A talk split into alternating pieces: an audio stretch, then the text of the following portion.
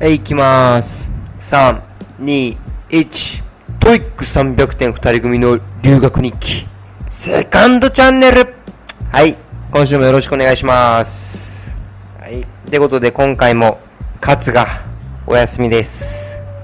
今、ニューヨークの方にちょっと旅行に行ってて、まあ僕とのちょっと時間のスケジュールのあれがありまして、今週は勝がラジオを撮ることができません。そこで話すのが苦手な僕が頑張って今回もやっていきたいと思います。はい。では早速クイズの方に入っていくんですけど、今現在僕はバングラデシュの方にいて、そこで驚いたことについて今回はクイズにしてきました。では早速行きましょう。ででん。僕がバングラディッシュに来て、僕がこれまでに行ったベトナム、カンボジア、タイ、バングラディッシュの中で、特にバングラディッシュの人がひどいなと思ったのは何でしょう？チック、タック、チック、タック、チック、ディディーン。正解は、時間を守らないルーズさです。いや、これほんとバングラディッシュの人ひどくて、あのーこっちに来て友達ができたんですけど、その人が2時に迎えに行くよって言ったら、来たの4時ぐらいなんですよね。夕方の。それとか、あの、電車も11時出発とかだったら、普通に全然1時間後に出発とか、バスは2時間ぐらい遅れて出発しましたね。はい。なんで結構バングラディッシュの人は時間にルーズな人が多いのかなってイメージはありますね。はい。それじゃあ早速僕がバングラディッシュに来てどのような生活をしていてどのようにバングラディッシュを感じたか話していきたいと思います。いや今回結構いろいろハプニングが発生して話したいことたくさんあるんでまあちょっと簡潔に軽くまとめながら行きたいと思います。まず、5日前ぐらいにタイのバンコクからバングラディッシュのダッカの方に飛行機で入国しまして、で、着いたのが夜の1時ぐらいだったのかなこっちで。で、バングラディッシュって、まず、ビザが必要なんですけど、ネットで調べたら、アライバルビザって言って、到着した時に、そのバングラディッシュの空港で、各ビザで日本人は行けるっていう情報を見たので、何もビザとか申請せずに、バンコクの空港に向かったわけなんですけど、そこで飛行機に乗る15分前ぐらいに、お前バンコクからダッカの、バングラディッシュのダッカに行くんだったら、行きしの飛行機じゃなく、行きしの飛行機だけじゃなくて、帰りの飛行機も予約してないと、ダッカに飛行機で入国できないよって言われたんで、飛行機が出発する15分前ぐらいに、バングラディッシュからインドに行く飛行機をネットの方で予約しまして、それでギリギリなんとか飛行機に乗れたんですけど、で、飛行機でダッカに着いて1時ぐらいで、結構まあ空港を静かに、なんかまあ人もあんまりいないだろうなと思ってて、外出たら、もうすごい人で、え今もう2時とかだよ？みたいな思いながら、でそこで勝彦にも連絡したんですけど、勝彦にビデオ通話しながら、いや、これ今まで行った国の中で一番なんかワクワクする感じの国だな、みたいな電話したんですけど、ほんと入った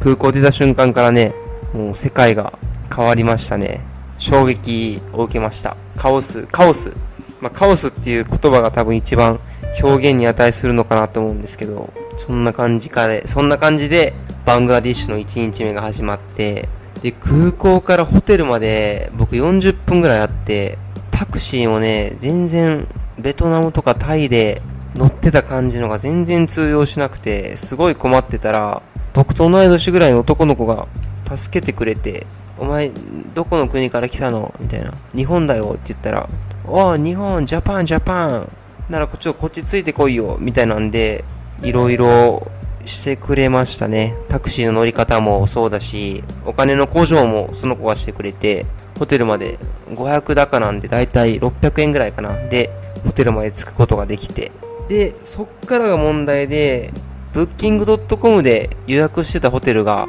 なんでかわからないんですけど、日本人がダメなホテルらしくて、いや、お前日本人だから別のホテル、ホテル行けよ、みたいな感じで、そこでホテルをね、3、4個ぐらいたらい回しにされまして、で、結局、路頭に迷ってるところに、その今現在ちょっと友達になれた40歳ぐらいのバングラディッシュで新聞記者として働いてる人に出会えて、その人の紹介でホテルになんとか泊めてもらうことができて、もうそれが朝の5時ぐらいでね、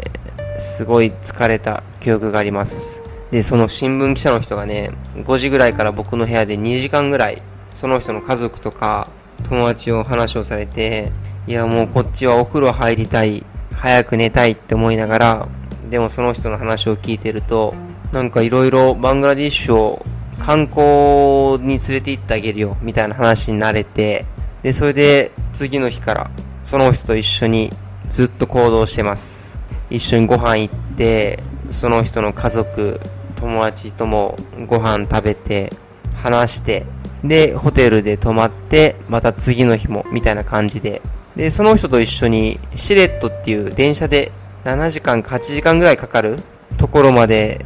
行って、同じホテルで泊まって、お寺とかをなんか説明しながら観光して、川にも連れて行ってもらって、で、バングラディッシュとインドの国境のところに、まあなんか、マーケットみたいなところもちょっとあって、そこにも一緒に行って、で、また電車で7時間、8時間揺られながら、ダッカの方まで帰ってきたんですけど、その人ね、本当お仕事休んで、なんか家族にも多分説明したのかちょっとわかんないんですけど、いろいろと面倒を見てくれますね。はい。いやー、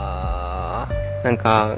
僕こっちに来て思うんですけど、カンボジアでも、いろんな人に助けてもらって、その人の、そこの現地の生活を一緒にさせてもらって、ほんとなんか、人の優しさに、すごく触れてる毎日だなって思います。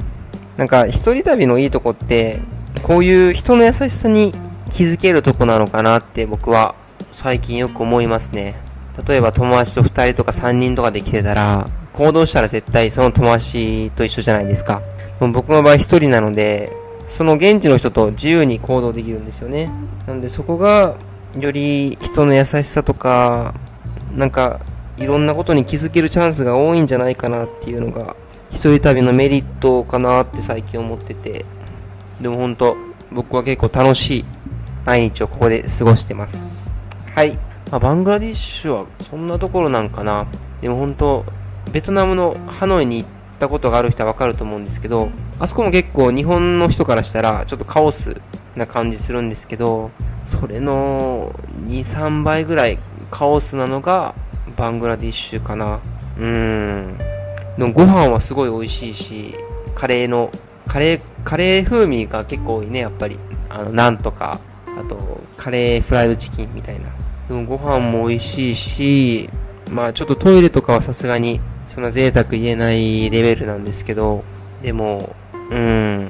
意外とバングラディッシュ、最高に楽しいです。はい。もう結構慣れてきて、一人でカフェに行ったりとか、でもカフェもね、なんかあの、コップの洗うところとか見てたら、使った人の水にポチョンって入れて、タオルでキュキュって拭いて、次の人のコップにするみたいな。あとご飯屋さんもね、お皿の中、お皿を引いてきて、お皿を水の中ポチョンって入れて、タオルでキュキュって拭いて終わりみたいな。ちょっと衛生面もちょっとなんか、うんって思うところがあるんですけど、まあ、それも結構慣れたかな。別にこっちに来てお腹も壊してないし、以前と変わらず僕は元気に旅を続けれてます。はい。皆さんもぜひね、バングラディッシュに来たら、あ、そうだ、あれは気をつけないとダメだね。服装は。女の人は肌の露出とか、こっちはちょっと宗教的な問題でダメなので、男の人もなんかムスリルとか、そういうお寺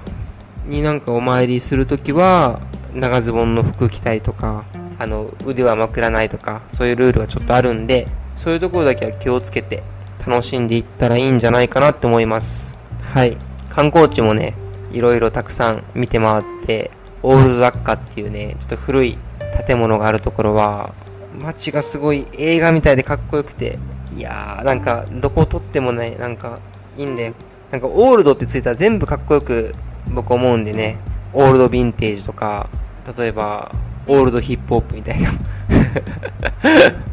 なんかダッカのオールド、オールドダッカっていうのかななんかそのちょっと古い街並みは僕はすごい好きでよく行ってます。はい。ということで、まあこういうところでしょうか。うん。勝彦がいないんで僕一人でこんなベラベラ喋っててもあんま面白くないと思う。いや、でも面白く思ってほしいね。もっと話上手くなって頑張ります。はい。それじゃあ皆さん、来週の木曜日、またお会いしましょう。皆さん、今週も気合入ってますか？気合が入ってない時は、ラジオをここまで飛ばして、僕の声で元気を出してくれたら、僕も嬉しいです。それじゃあ僕も頑張るんで、皆さんも頑張ってください。それじゃあまた来週お会いしましょう。グッバイ。